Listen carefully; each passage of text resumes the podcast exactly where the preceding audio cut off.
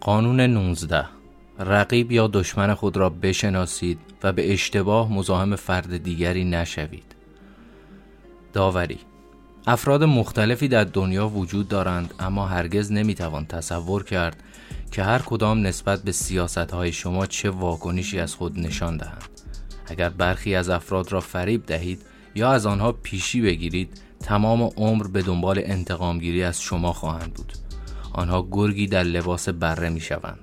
قربانیان و مخالفتان را با دقت انتخاب کنید. هرگز فردی را به اشتباه فریب ندهید یا مزاحمش نشوید. در رویارویی با شمشیرزن شمشیر بکشید و برای کسی که شاعر نیست شعر نخوانید. چان بودایی انتقامجویی لوپه دو آگور گارسیلاسو دولاگوا شخصیت لوپه دو آگور را به خوبی در کتاب خود نشان داده است. او می نویسد آگور در سال 1548 عضوی از سربازان لشکری بود که برده های سرخپوست را از معادن پوتوسی واقع در بولیوی به انبار خزانه سلطنتی همراهی می کرد. سرخپوستان مقادیر زیادی نقره به صورت غیرقانونی حمل می کردند. یکی از مقامات محلی آگور را دستگیر و زندانی کرد. سپس او را به جرم ستم در حق سرخپوستان به دیویس ضرب شلاق محکوم نمود. آگور پس از دریافت حکم محکومیتش از قاضی شهر خواست تا به جای شلاق او را بکشد. زیرا از زمان تولد نجیب زاده بوده است و تازیان خوردن برایش بیابروی بزرگی محسوب می شود اما این حرف هیچ تأثیری روی قاضی نداشت و او به معمور اجرا دستور داد تا حیوانی را بیاورد و حکم را اجرا کند معمور به زندان رفت و آگور را روی حیوان بست. آنها حیوان را میراندند و ضربات شلاق را بر تن آگور فرو می آوردند آگور پس از آزادی اعلام کرد قاضی اسکویل یعنی مقامی که حکم شلاق را صادر کرد خواهد کشت. مدت زمان خدمت اسکویل در آنجا تمام شد و به لیما که 150 کیلومتر دورتر بود گریخت. اما آگور توانست طی 15 روز جای قاضی را پیدا کند. قاضی وحشت زده به شهر کویتو که 180 کیلومتر دورتر بود سفر کرد. اما آگور ظرف 18 روز به آنجا رسید. به گفته گارسیلاسو وقتی اسکویل خبر آمدن او را شنید 23 کیلومتر دیگر سفر کرد تا به کوزکو رسید. اما چند روز بیشتر نگذشته بود که سر و کله آگور پیدا شد. آگور که پای پیاده و بدون کف سفر می کرد برای قاضی پیغام فرستاد. که مردی که تازیان خورده و هیچ کسب و کاری ندارد تا سوار اسب شود یا بخواهد جایی برود که دیگران او را ببینند چیزی برای از دست دادن ندارد. خلاصه اینکه آگور به مدت سه سال و چهار ماه قاضی را تعقیب کرد. اسکویل که از تعقیب و گریز خسته شده بود در کوسکو اقامت کرد. شهری که شهرداری سختگیر و فرماندهی سختگیرتر داشت و به گمان اینکه از شر آگور در امان خواهد بود. قاضی خانه نزدیک کلیسای جامع گرفت و هرگز بدون شمشیر و خنجر از خانه بیرون نمی رفت. با این حال یک دوشنبه هنگام ظهر آگور وارد خانه قاضی شد. تمام خانه را گشت و پس از عبور از راهروی سالن اتاق و اتاقکی که قاضی کتابهایش را در آنجا نگهداری می کرد سرانجام او را در حالی یافت که روی یکی از کتابها خوابش برده بود و او را آنقدر شلاق زد تا مرد. سپس قاتل از اتاق بیرون رفت. وقتی به در خانه رسید فهمید کلاهش را جا گذاشته است. پس بدون هیچ واهمه ای برگشت و آن را برداشت. سپس با خیال راحت راهش را در خیابان ادامه داد. رویای طلایی جویندگان الدورادو والکر چپمن 1967 مخالفان افراد سادلوه و قربانیان. شخصیت شناسی اولیه. در مسیر دستیابی به قدرت با گروه های مختلفی از مخالفان، سادلوهان و قربانیان مواجه می شوید. بالاترین شکل از هنر قدرت در توانایی شناسایی گرگ از بره، روباه از خرگوش و شاهین از لاشخور است. اگر بتوانید آنها را به خوبی از هم تشخیص دهید بیان که مجبور شوید فشار زیادی به کسی وارد کنید موفق خواهید شد اما اگر کورکورانه با هر کسی که در مسیرتان قرار می‌گیرد دست و پنجه نرم کنید به فرض آنکه جان سالم به در برید زندگیتان همواره پر از رنج خواهد بود. بسیار مهم است که بتوانید انواع افراد را تشخیص دهید و طبق آن عمل کنید. پنج دسته از خطرناکترین افراد که تعامل با ویژگی آنها بسیار دشوار است به شرح زیر است. انسان مغرور خودخواه. گرچه ممکن است در شروع رابطه غرورش را پنهان کند اما همین غرور بسیار خطرناک است. اندکی بی آنها را وادار می کند که به صورت خشونت آمیزی در پی انتقام جویی برایند. شاید با خود بگویید اما من کاری نکردم که او را برنجاند. مهم نیست. واکنش های شدید او هیچ منطقی ندارد. پس وقتتان را برای فهمیدن علت آن تلف نکنید. اگر در هر مرحله از رفتارتان با کسی متوجه غرور بسیار زیاد و افراطی شدید از آنجا دور شوید. هر خواسته ای که از او داشته باشید ارزشش را ندارد. انسان به شدت مردد. چنین فردی مغرور و خودخواه است اما خشونتش کمتر و تشخیص این شخصیت سختتر است. او همواره احساس ناامنی می کند و عزت نفس شکننده ای دارد.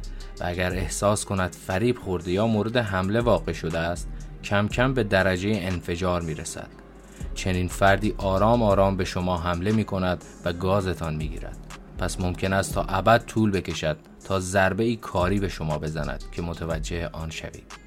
اگر فهمیدید چنین شخصی را فریب داده یا آزرده اید برای مدتی طولانی ناپدید شوید و در اطرافش نمانید. در غیر این صورت شما را ذره ذره تا حد مرگ می‌خورد. انسان بدگمان. دسته دیگر را می‌توان استالین آینده نامید. او آنچه را خودش می‌خواهد در دیگران می‌بیند. معمولا نیز بدترین ها را می‌بیند و تصور می‌کند همه تعقیبش می‌کنند. انسان بدبین در حقیقت از سه گونه دیگر کمتر خطرناک است. او که ذاتا تعادل روحی ندارد به راحتی فریب می‌خورد. همان گونه که استالین همواره فریب می‌خورد. اگر باهوش باشید می توانید از طبیعت بدگمانش استفاده کنید تا به دیگران پشت کند.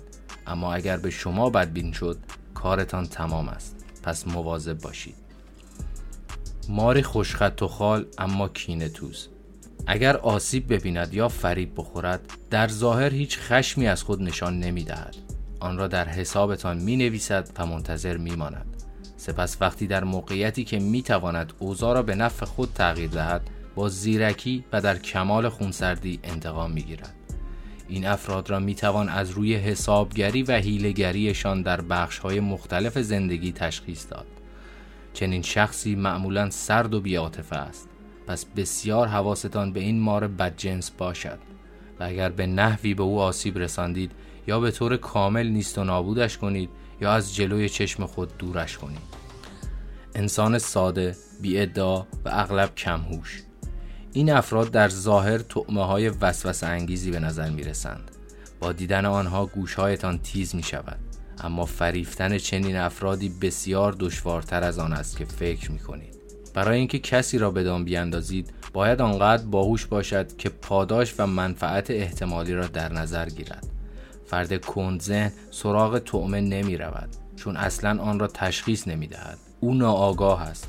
خطری که در رابطه با این افراد وجود دارد آسیب رساندن یا انتقام جویی نیست بلکه وقت، انرژی، منابع و حتی منطقی است که باید برای فریفتن او بیهوده به کار گیرید بهتر از این افراد را از طریق یک داستان، حکایت یا لطیفه امتحان کنید و اگر واکنشی کاملا ساده از خود نشان داد مطمئن شوید که جزو همین گروه هستند پس قبل از هر اقدامی مسئولیت آن را بپذیرید سرپیچی از قانون یک در اوایل قرن سیزدهم سلطان محمد خارزمشاه پس از جنگ های فراوان امپراتوری بزرگی تشکیل داد که از ترکیه امروزی تا جنوب افغانستان را در بر می گرفت.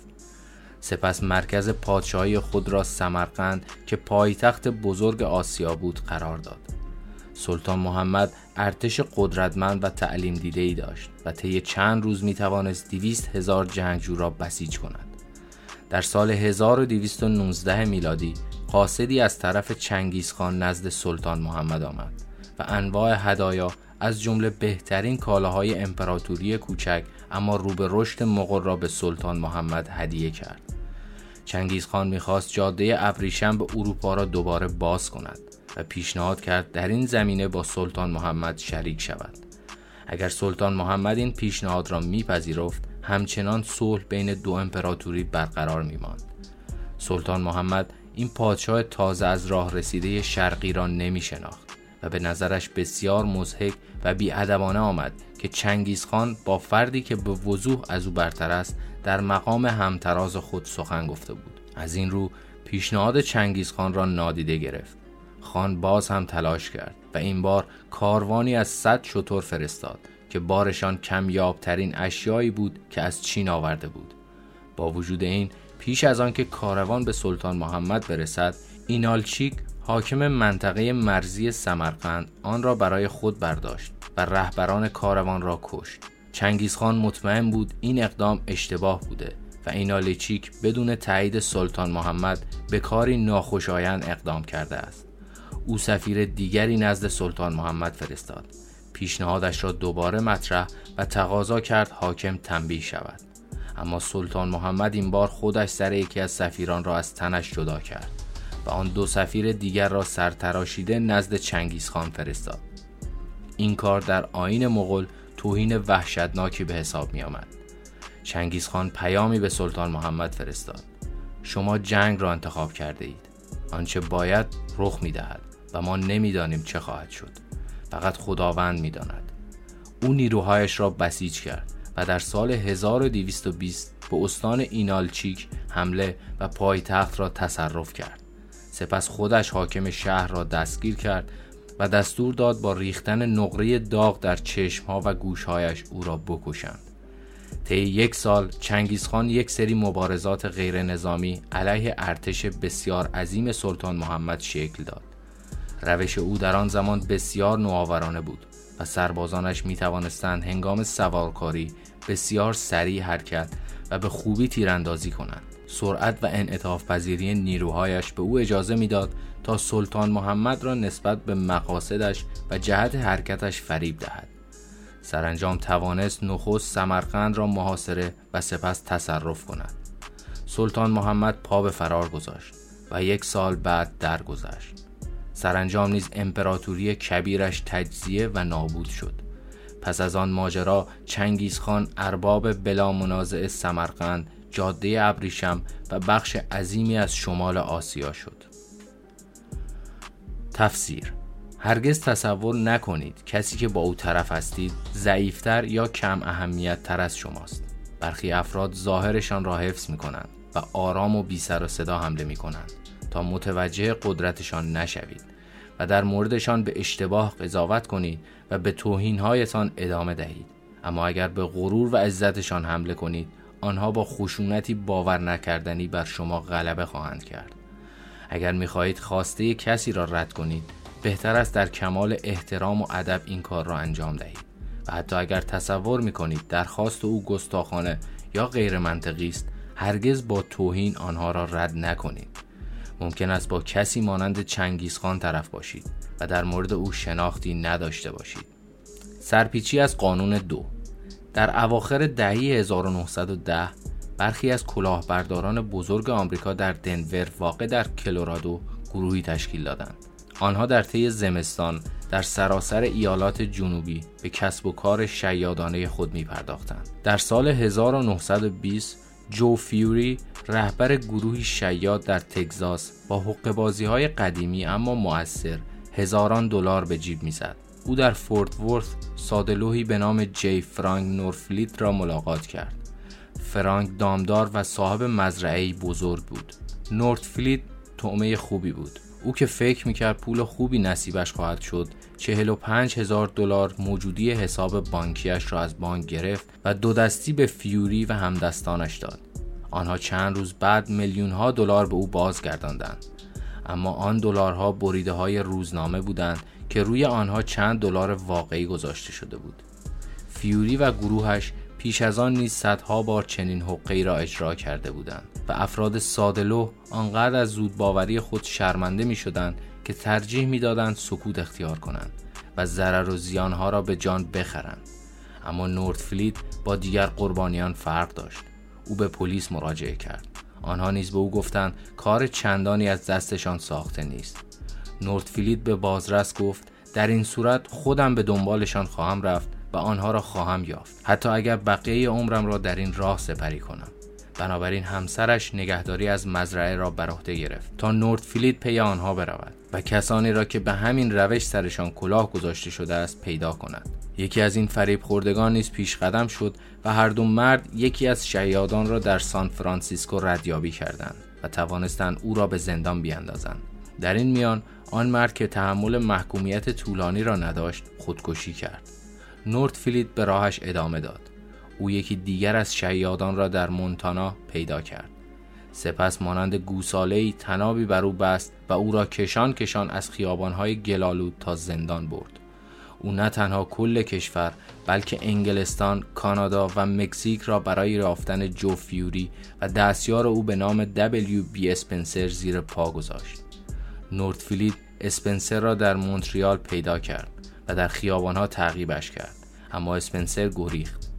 اما او دستبردار نبود و بالاخره او را در سالت لیک سیتی دستگیر کرد. اسپنسر که حکم قانون را به خشم نورفلیت ترجیح می‌داد خودش را تسلیم کرد. نورفلیت فیوری را در جکسون ویل فلوریدا پیدا کرد و به تگزاس برد تا با عدالت روبرو شود.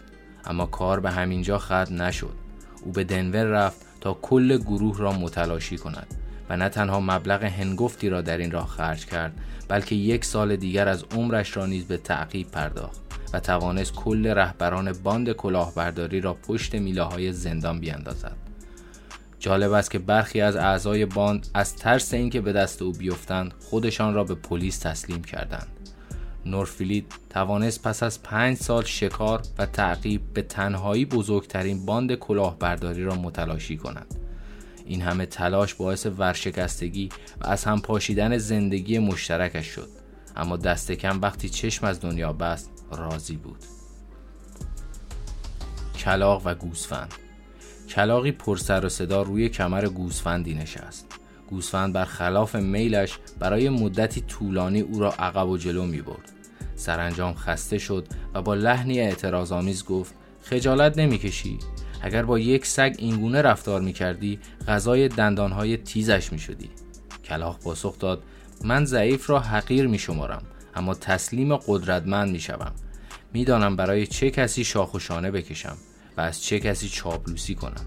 پس تو نگران من نباش که خوب می‌دانم عمر زیادی خواهم داشت.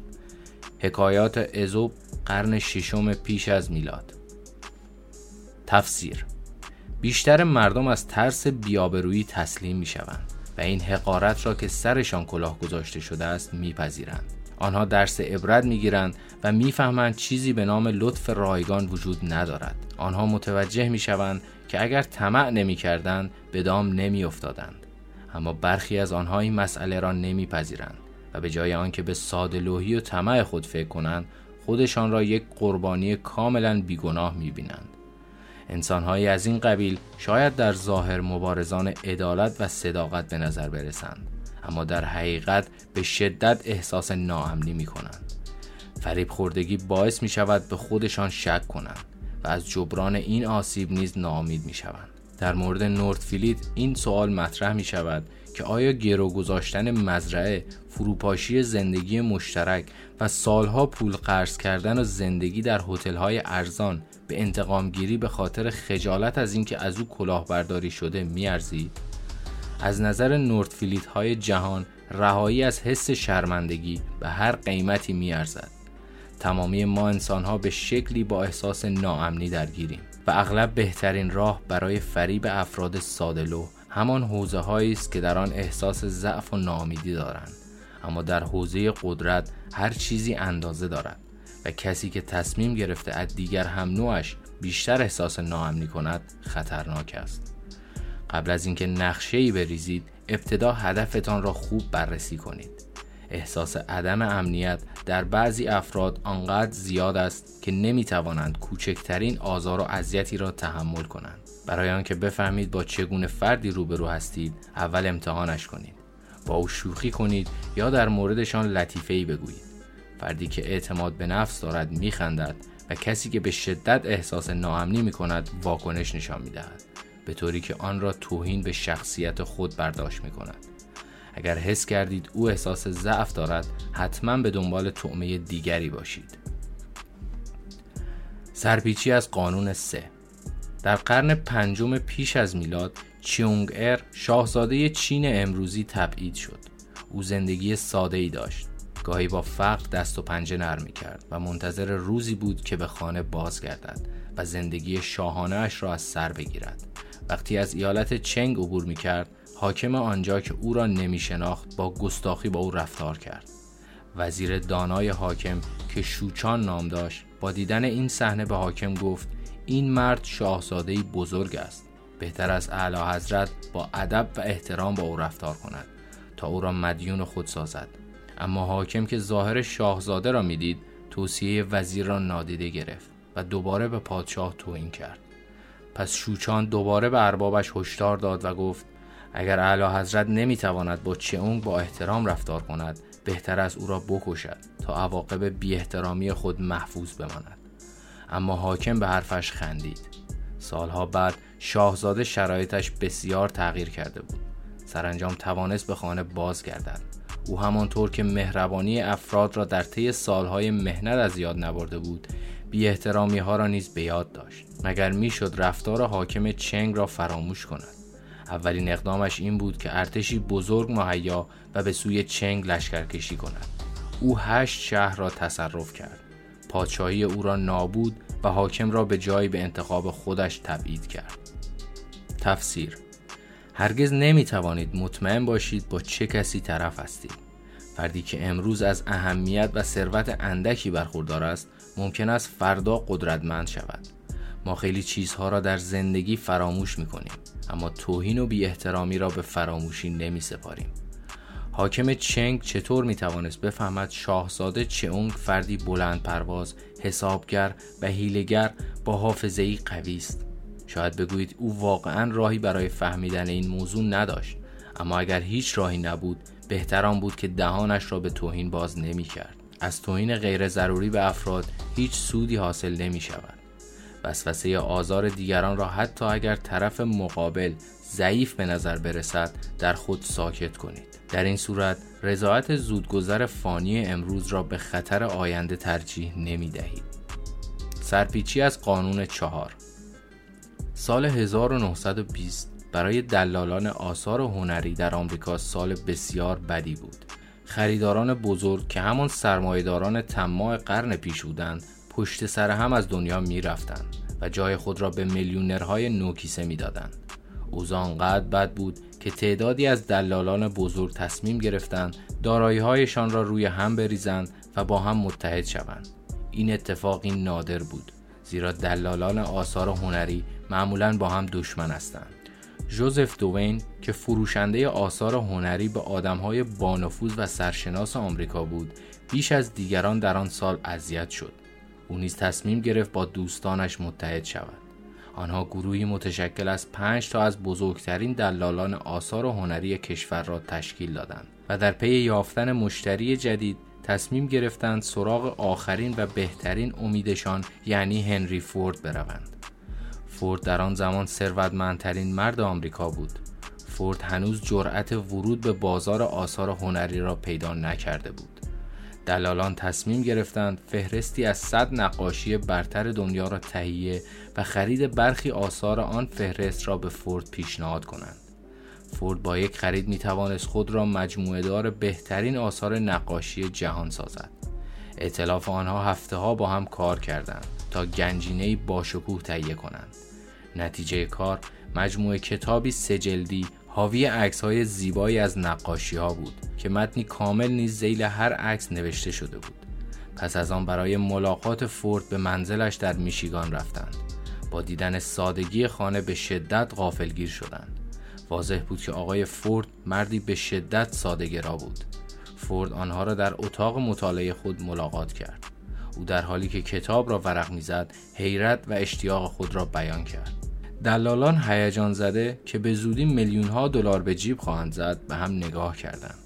سرانجام فورد پس از بررسی کتاب گفت آقایان کتابهایی به این زیبایی احتمالا قیمت بالایی دارد.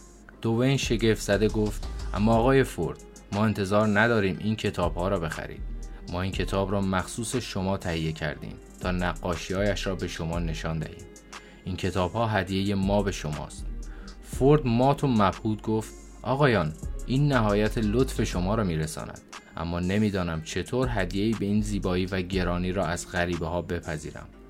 دوین برای فورد توضیح داد که تصاویر موجود در این کتاب ها همان نقاشی است که امیدوار بودند بتوانند به او بفروشند. در نهایت فورد متوجه مطلب شد و با تعجب گفت اما آقایان وقتی می توانم تصاویری به این زیبایی را در این کتاب داشته باشم چرا باید تصاویر واقعی را بخواهم؟ تفسیر جوزف دوین به این ویژگی شهره بود که همه تعمه هایش را حتی پیش از آن که ببیند از قبل بررسی می کند و به نقاط ضعف و سلیقه خاصشان پی می‌برد اما ناامیدی و درماندگی موجب شد فقط یک بار و آن هم در مواجهه با هنری فورد سیاست همیشگی را به کار نگیرد. این شتاب زدگی برایش گران تمام شد و ماها طول کشید تا بتواند از نظر ذهنی و مالی التیام یابد. فورد و افراد متواضع و ساده ای بود که ارزش امتحان کردن را نداشت. او نماد افراد واقع بینی بود که برای فریب خوردن زیادی ساده هستند و از قدرت تخیل بهره ای نبردند از آن پس دوین انرژیش را برای ملونها و مرگانهای دنیا ذخیره کرد زیرا آنها آنقدر هیلگر بودند تا به دام او بیفتند. کلیدهای قدرت در کسب قدرت و حفظ آن مهمترین مهارت آن است که قدرت ارزیابی افراد را داشته باشید و بدانید با چه کسی طرف هستید.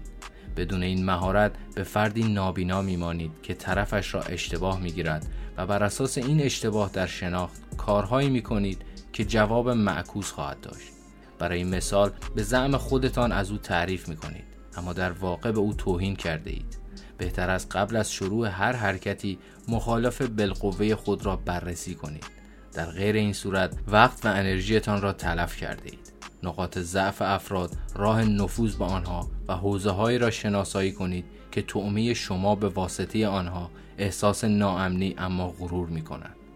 قبل از هر گونه تصمیم گیری او را خوب شناسایی کنید و زیر و بم شخصی و زندگیش را بفهمید.